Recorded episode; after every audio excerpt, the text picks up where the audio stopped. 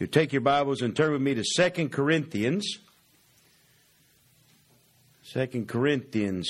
We'll be looking at the 12th chapter, verses 7 through 10. I've entitled this message, The All Sufficient Grace of Jesus Christ.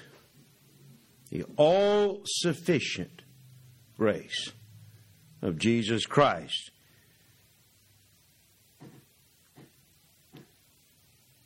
Now, and this morning, I, I do want to bring this message from this chapter. We're going to be talking about Paul's thorn in the flesh here. Paul's thorn in the flesh and the answer of Jesus Christ to his dilemma. And by the grace of God, it's my heart's desire to speak to you, believers, who you too have a thorn in the flesh. You who have trouble.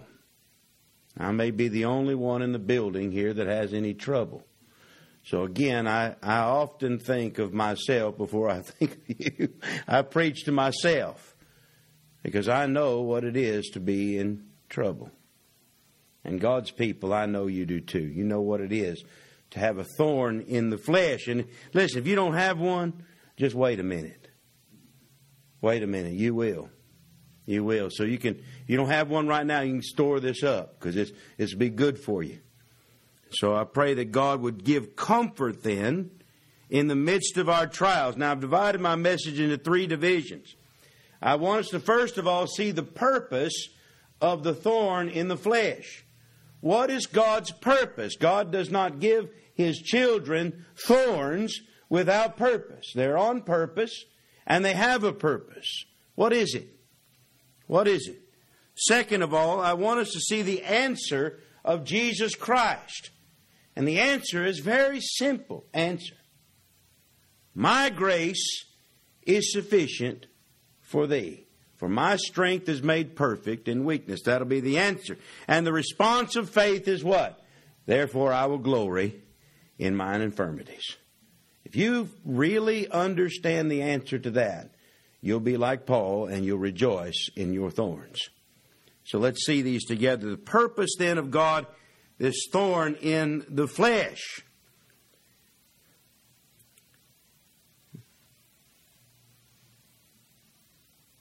Paul says this, go look, look at your text there. He said, For though, verse 6, for though I desire to glory, I shall not be a fool, for I say the truth, and I lie not, I forbear, lest any man should think me above that which he seeth to me to be, and heareth to me, lest I should be exalted above measure through the abundance of the revelations that were given to me, a thorn in the flesh, the messenger of Satan to buffet me, lest I should be exalted above measure. Now, the Apostle Paul was given a revelation here. He tells us of a glorious revelation that he had. He was exalted to a place that no man had ever seen. He was exalted into the third heaven. He was he saw such blessings. But let's just consider that that was one of many blessings this man had. This man Paul, I believe he was blessed above all other men and all other apostles. This man was greatly blessed by the grace of God. He was one born out of due season. You remember all the other apostles came to Christ when he was on the face of the earth, and the Lord had already ascended. And yet the apostle had the grace of the Lord to come back and get him, to make him an apostle, even though he was a blasphemer a persecutor of the church. Yet he was made a minister of the gospel of grace and given the ministry to give the gospel to the Gentiles. And here in our text, we see that great blessing. He was allowed to ascend into the heavens. But because of such grace and privilege that was given to him of God, he must of necessity have been given this thorn in the flesh. For this reason, that he should not be exalted above measure. Now, some men speculate as to what this thorn is, and I don't intend to do that. Some believe it's physical. I tell you to be a preacher and have your speech or your sight taken, I tell you that would be a hindrance, wouldn't it be very difficult. Some believe it's spiritual, that this man, because he, he persecuted the church. You remember he held the coats of those men as they stoned Stephen to death. How much guilt he must have felt concerning what he had done to the church.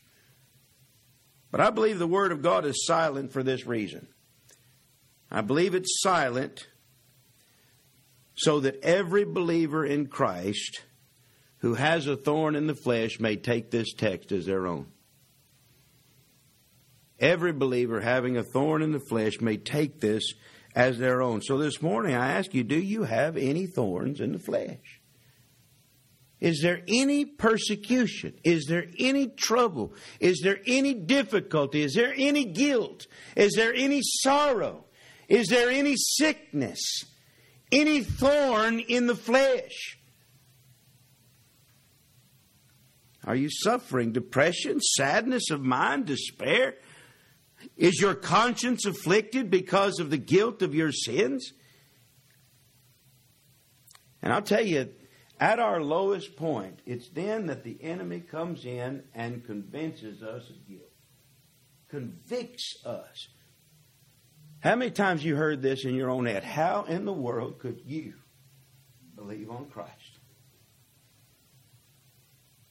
After what you've done, how in the world could Christ accept you? After what you've done to his church, how could you be one of his?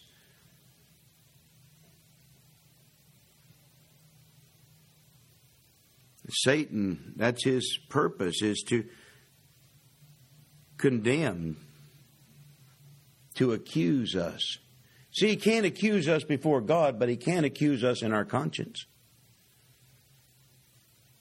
Are you in such a case? Has the divine providence of God sent forth a thorn in the flesh and a messenger of Satan to beat you? Well, buffet, we don't use that word, buffet. Beat he was beat by this messenger. The question then comes why does God allow such a thorn in the flesh? Why such trouble? Why such difficulty? Well, look at the text. Go back and see. Paul tells us plainly this lest I should be exalted above measure through the abundance of the revelations given to me. Now, first thing I want you to consider, you are believers, I want you to consider the abundance of revelation that is given to you. How much understanding and knowledge and grace has been given to you. Consider the millions of people that walk upon the face of God's earth and know nothing of what you know. Have no interest in the things of God, and you do.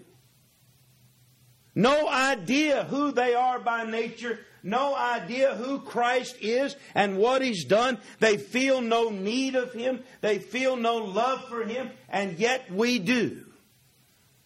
What an abundance of revelation and gifts has been given to us. Don't you know you know all things? Paul said that. He said, and you know all things. What is the only thing you need to know to know all things? Jesus Christ and Him crucified. That's all you need to know to know all things. You know all things.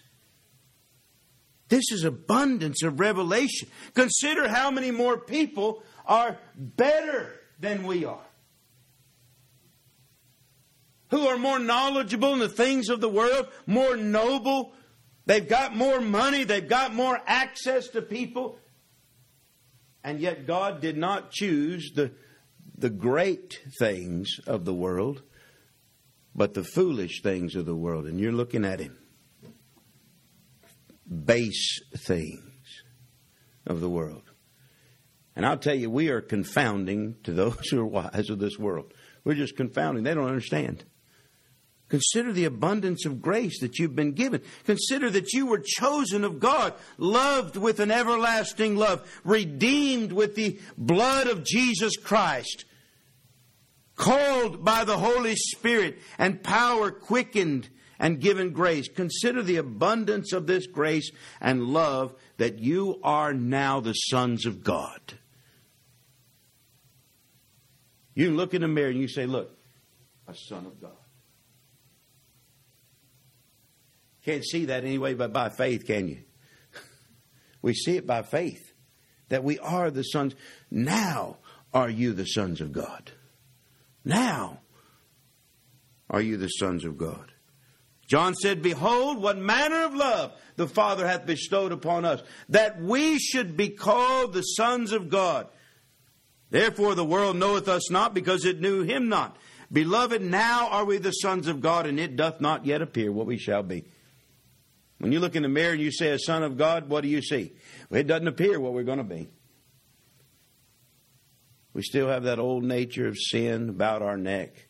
It doesn't yet appear what we shall be. But we know something. We know something.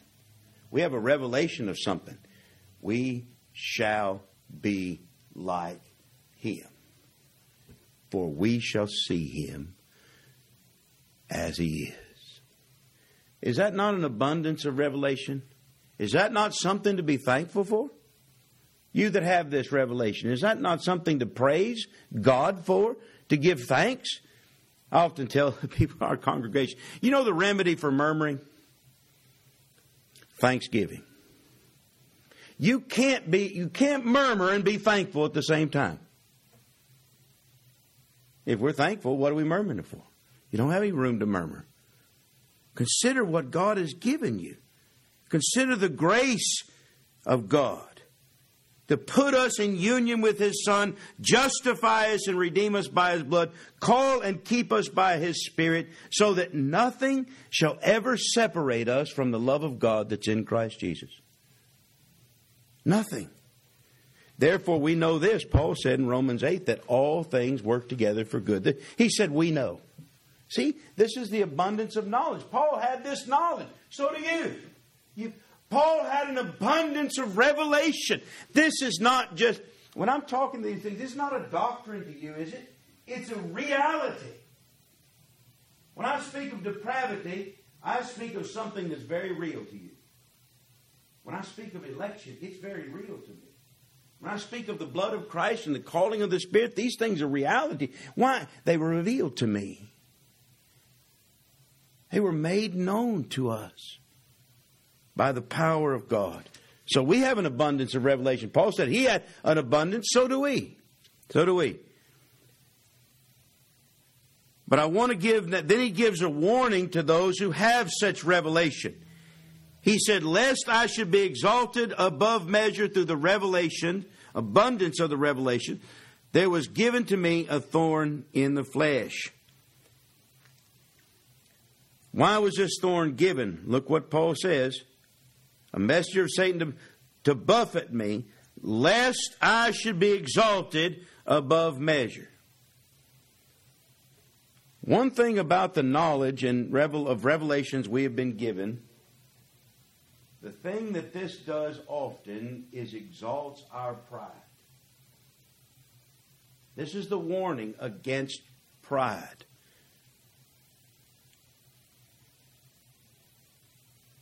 Though we are heirs of all things, though we receive the spiritual blessings that are in Christ, yet know that we are not yet what we shall be. We're not yet what we shall be. Therefore, God has ordained that we should be conformed to the image of His Son.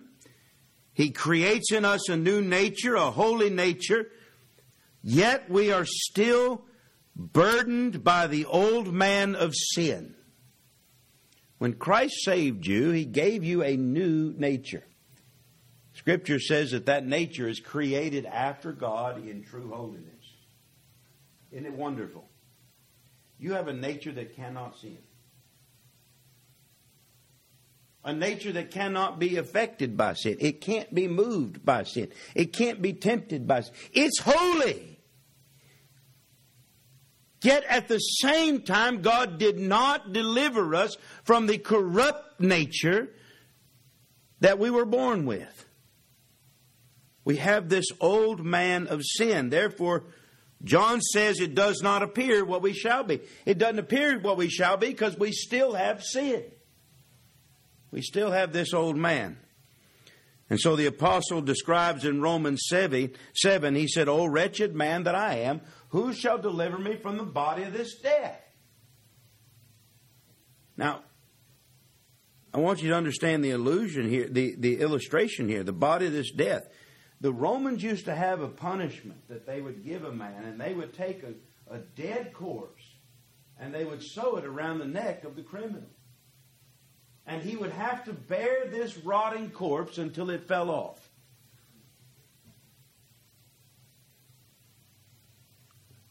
I don't know about you, but that's exactly how it feels in my heart to bear this old man about. I would live in the presence of Christ. I would live without sin. And yet, this old man is constantly dragging me to the earth, seeking to pull me from Christ by the things of this world. This old man of sin about our neck so then we must contend with the flesh. And because of the manifold revelations of God, then we are prone to the sin then of pride. Is there anything more opposite grace than pride?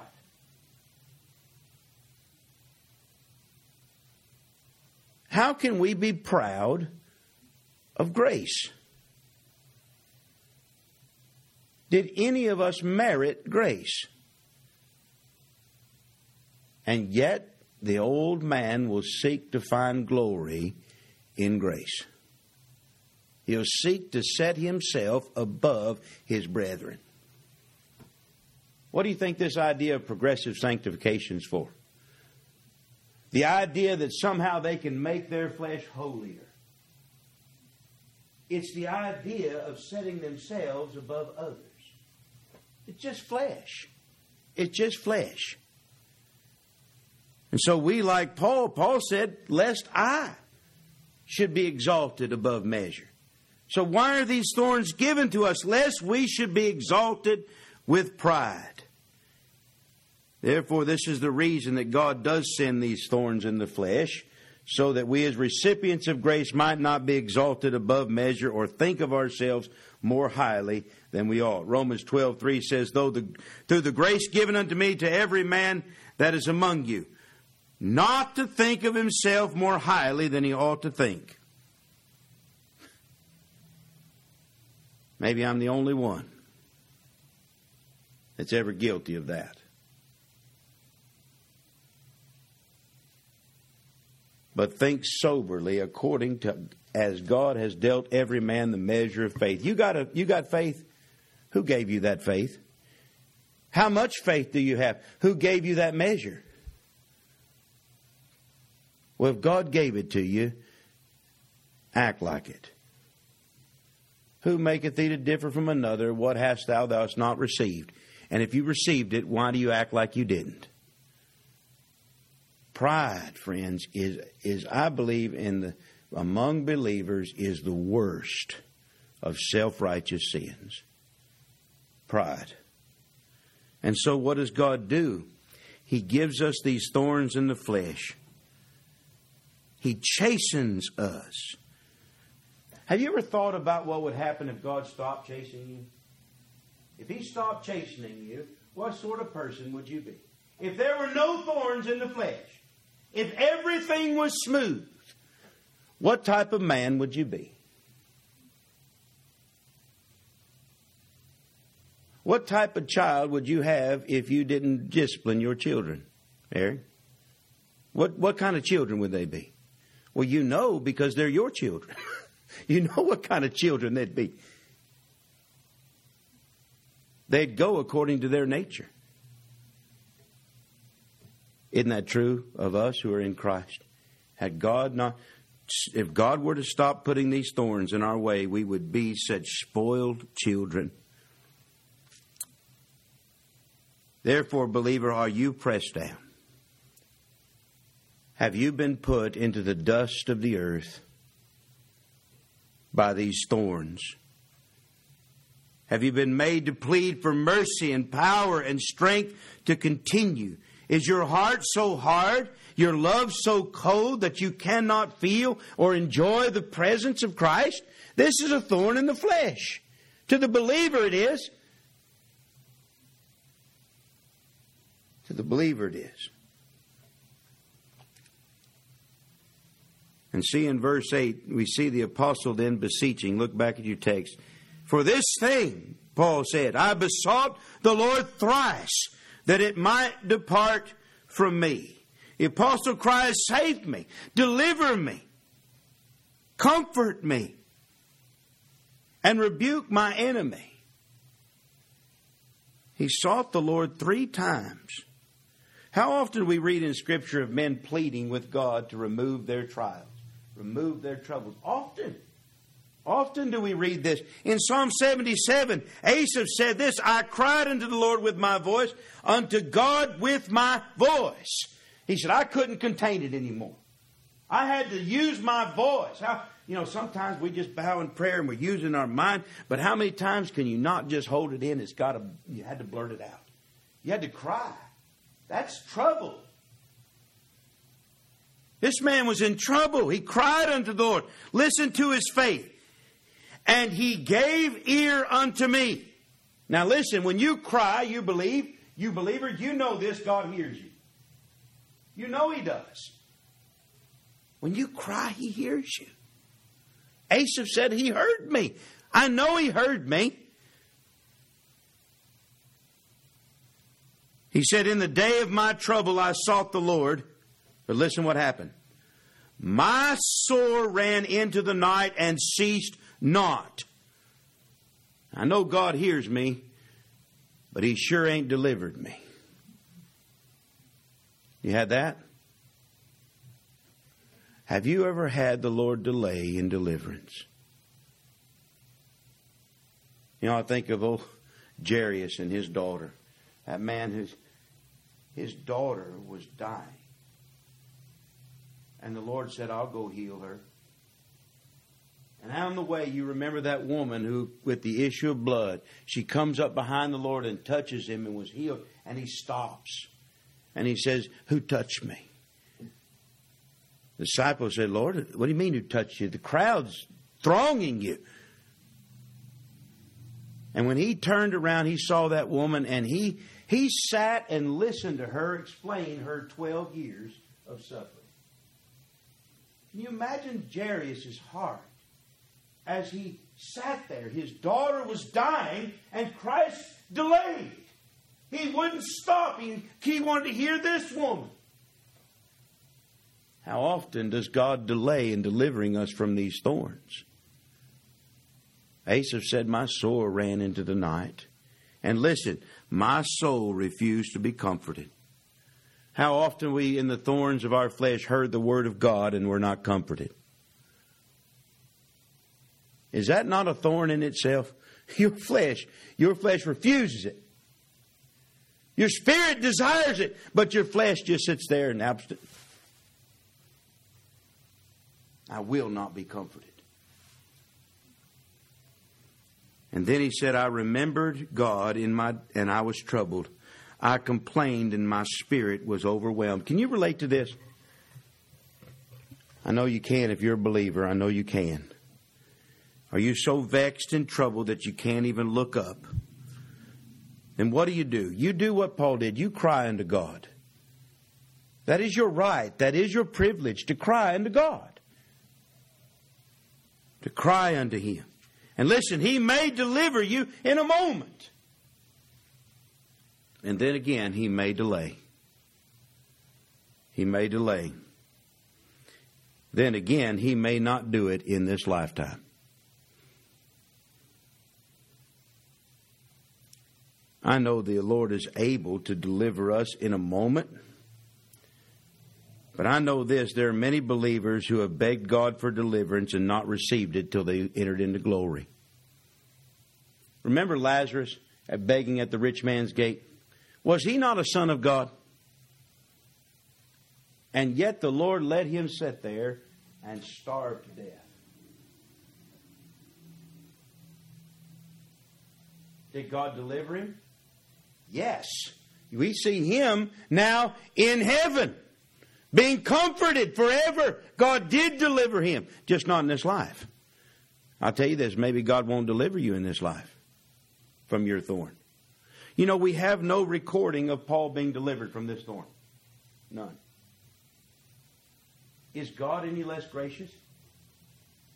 No. In fact, God here gives us this the answer to this thorn in the flesh. Listen to his answer. Go to your text. He's going to give you an answer. You with a thorn, listen to him. You that are afflicted, listen to his answer to your prayers. And he said unto me, My grace is sufficient for thee. For my strength is made perfect in weakness. Draw close to him and listen to him, you suffering saint. Listen to him. The grace of Jesus Christ is enough. If you have the grace of God, you have enough.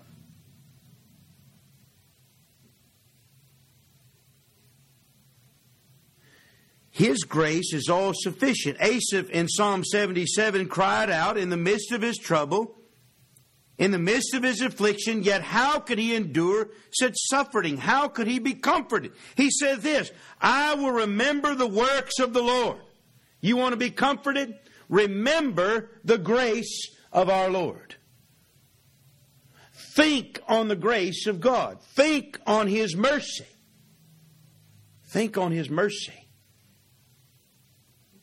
he remembered the deliverance he had for him. Now, in that Psalm 77, he goes down and he, he lists the deliverance of, of Israel from Egypt.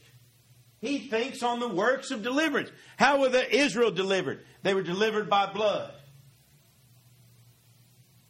You that are in affliction, what should you be dwelling on? How you were delivered by blood. He thinks on how they were delivered by power.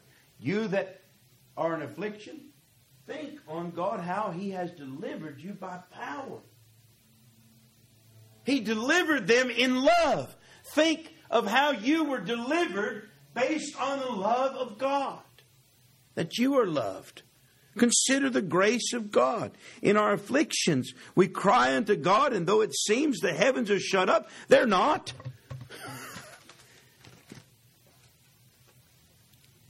You know, there. How many things do we feel and think that are just not right? In trouble, I feel like God's against me. That's just not right. I feel as though God has left me. Well, that's just not right. I feel as though my guilt will drag me to hell. Well, that's just not right. What we feel and what we think is not what we should dwell on. What does God say? Dwell on the grace of God in your thorn, in your trouble. Remember, it was God in sovereign grace who chose you. That's the first thing about His grace. It's sufficient in election, isn't it? It's sufficient in election. He chose us. Remember His sovereign love that chose us, that put us in Christ. You in Christ today? Are you in Christ? Who put you there? What caused God to put you in Christ? It was grace, wasn't it? It was grace. Consider the love of God that put you in Christ. How much does God love you? I know you don't feel His love in the midst of your trials, but how much does He really love you? Imagine you can measure God's love. How high is God's love? Do you realize God's love never changed for you? God's love, however high that is, it never changes. Your love, on the other hand, if we can even call it that, I love him. But I tell you, I'm ashamed of my love for him. But I am not ashamed of his love for me. He loves me with an everlasting love. Remember that He in grace adopted us to be sons, not based on our works, but the work of Christ. You are sons of God based on the work of Jesus Christ alone. Remember that God does nothing by accident, but our salvation was purposed of God. Purposed of God. Paul said, We know that all things work together for good to them that love God, to them who are the called according to what? His purpose. I didn't slip up one day and enter a church service and accidentally believe on Christ. It was purposed. Is not the grace of his electing grace sufficient for us? Second thing, remember the grace of Jesus Christ is sufficient because he hath perfectly, effectually, eternally redeemed us and justified us and sanctified us. Our brother just read that. But of God are you in Christ Jesus, who of God is made unto us wisdom. You know the wisdom that the world can't get? Here it is. How can God be just and justify the ungodly? They can't answer that. Their answer is works, will, ceremony, religion. That's not wisdom. Wisdom is this we know that God can only be just and justify the ungodly in Jesus Christ. That's wisdom. He's my wisdom. He says, My wisdom, He's my righteousness. Christ Himself obtained righteousness for me. And not just any righteousness. What Paul say in Romans 3? It's the righteousness of who? Righteousness of God. The righteousness of God by his faith is unto all and upon all them that believe. You believe? Well, that righteousness is yours. He's made him to be our righteousness. Our sanctification. Oh, this is good. I'm so glad I don't have to run around sanctifying myself making myself holy, trying to get the flesh better. No, flesh needs to be killed. It don't need to be coddled. We understand that. So my sanctification is not my mortifying the flesh. That's not my sanctification. My sanctification is perfect. By the which will we are sanctified through the offering of the body of Jesus Christ once for all. How many times you've been sanctified? Once. Who did it? Christ. And then the Father gave us that sanctification when He called us by His Spirit, didn't He? Consider the grace of our Lord to call us. Christ, the all sufficient grace, has redeemed us, sanctified us, and justified us. He he redeemed us. He bought us. Our sin debt. He paid our debt. What grace! What mercy that Christ, the Son of God, became a man to represent me. To live that life of righteousness in my place. What grace! He died in my stead, willingly gave his life. He said, I'm the good shepherd, and the good shepherd layeth down his life for the sheep. And not only that, the grace of Jesus Christ, when he rose from the dead, he justified me. He justified us. What grace? Romans chapter 8. Look at this. Look at this. Now, you and the thorn in the flesh, when Satan buffets you, this is a good grace to hold on to right here. Romans chapter 8. Look at this.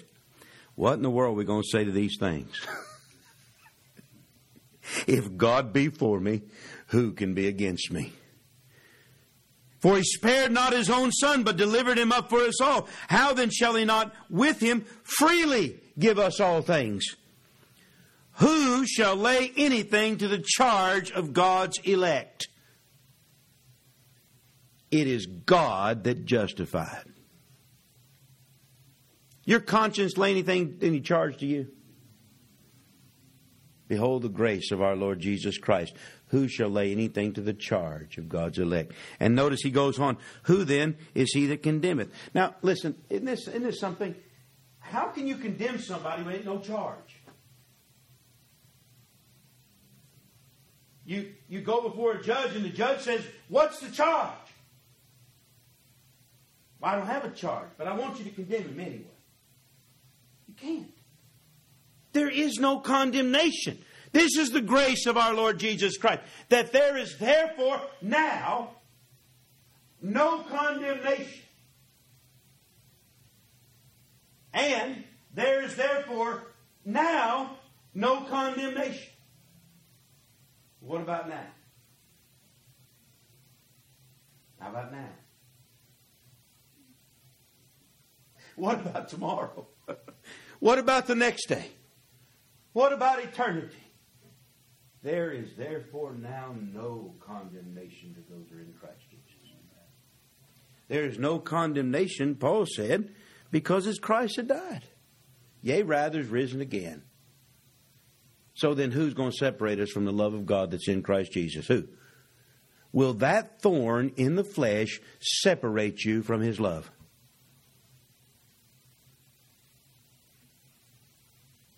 Never.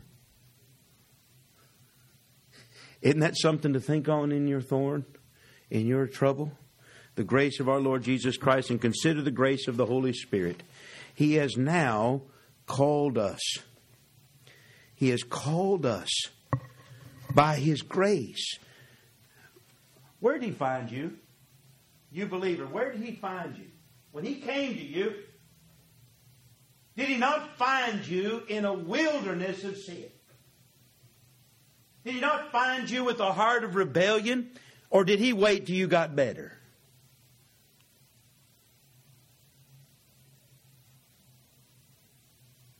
When He found me, I could be no worse.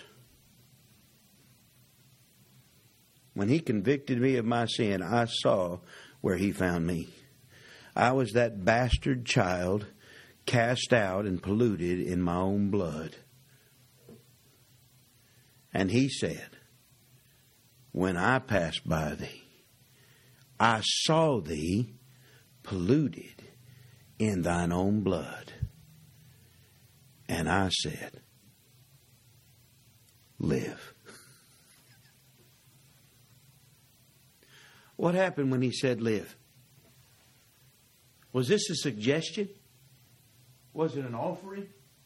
Was it an option? He said, live. And you live. What grace? How many people were around you when God said to you, live, and He said nothing to them? Why did He say live to you and pass by so many others? The grace of God. The grace of God. Now then, let me ask you, is there any pride in what I've given you? Is there anything for you to brag about? What did you do to be elected? What did you do to be redeemed? What did you do to be called? And what do you do to be kept? Why are you still here? You've been here ever since I've known you. Why are you still here?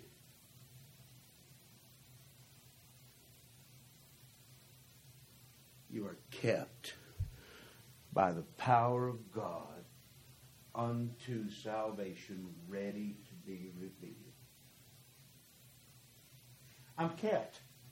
This is the grace of God we should focus on in our trials. But It's sufficient. It's sufficient grace. He chose us. He redeemed us. He called us. He keeps us. He feeds us. He comforts us.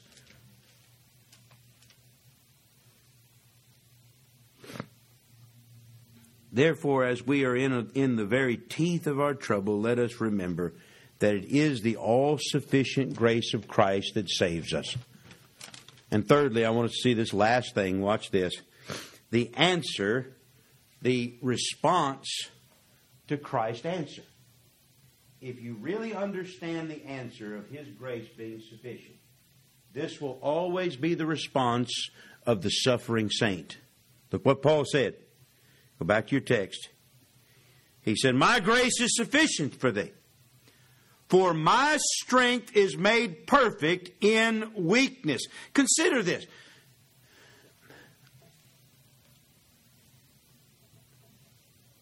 When we are by faith led to the teeth of our afflictions, and we are able to see the sufficiency of God's grace, it's there we see that it's His strength displayed. His, his strength is only displayed in your weakness. Consider if you were strong all the time. You know what you would not see? His strength. J.C. Philpot said this, and I, I, believe it to be so. Uh, he asked the question, What is the highest point of our religion? What do you think that the highest attainment of a believer should be in this life? He said, Some believe the presence of Christ. I mean, we think that's great, isn't it? When you feel the presence of Christ. Some think, well, that's the greatest thing that we can have in this life. And often I thought that was the greatest thing. I thought that's the greatest attainment that we could have is just to feel His presence, to experience what Paul did, to be lifted into the third heaven. That's not it. What Paul learned here is the, the, the greatest thing a believer can attain is this weakness. Nothingness. When I realize I have no then I'm able to see the fullness of His strength. He said, In weakness is my strength made perfect, manifest to be perfect. When I'm my weakest, I know this. The only thing keeping me is the grace of God. When I'm at my lowest and I have sinned, I have fallen, it's in that place I see that only the grace of Christ can sustain me. If I feel holy, you know what I think? I think it's something I'm doing. If I feel righteous, then it, it, I'm going to give glory to myself in some measure. But when I don't have anything, then who do I give glory to? Christ. That's the highest attainment weakness. And notice what Paul said then. Here's the response Most gladly, therefore, will I rather glory in my infirmities.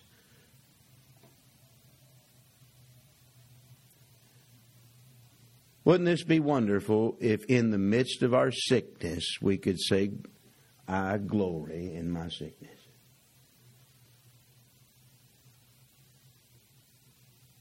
When you are suffering in the lowest form of depression, that we could glory in it. Why does Paul glory in it? That the power of Christ may rest upon me. Therefore, I take pleasure in infirmities, in reproaches, in necessities, in persecution, in distress. Listen, because it feels good. Is that what he said? No, it doesn't feel good. He does it for Christ's sake.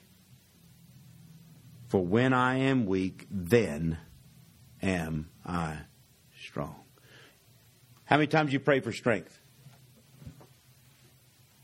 Lord, make me strong. You know what He's going to do?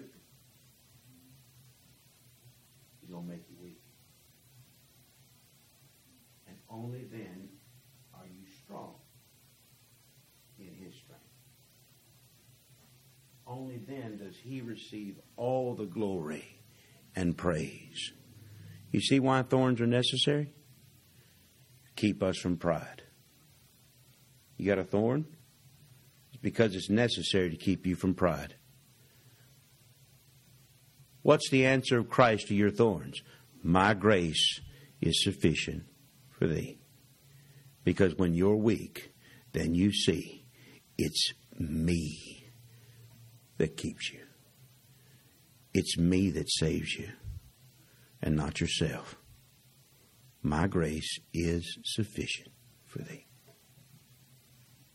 Is His grace sufficient for you? God help us. God be gracious to let us let this be sufficient in our troubles. Pray God will bless this to you. I, I acknowledge the weakness of the man preaching. And I know this only Christ revealed this to you and me that His grace is sufficient.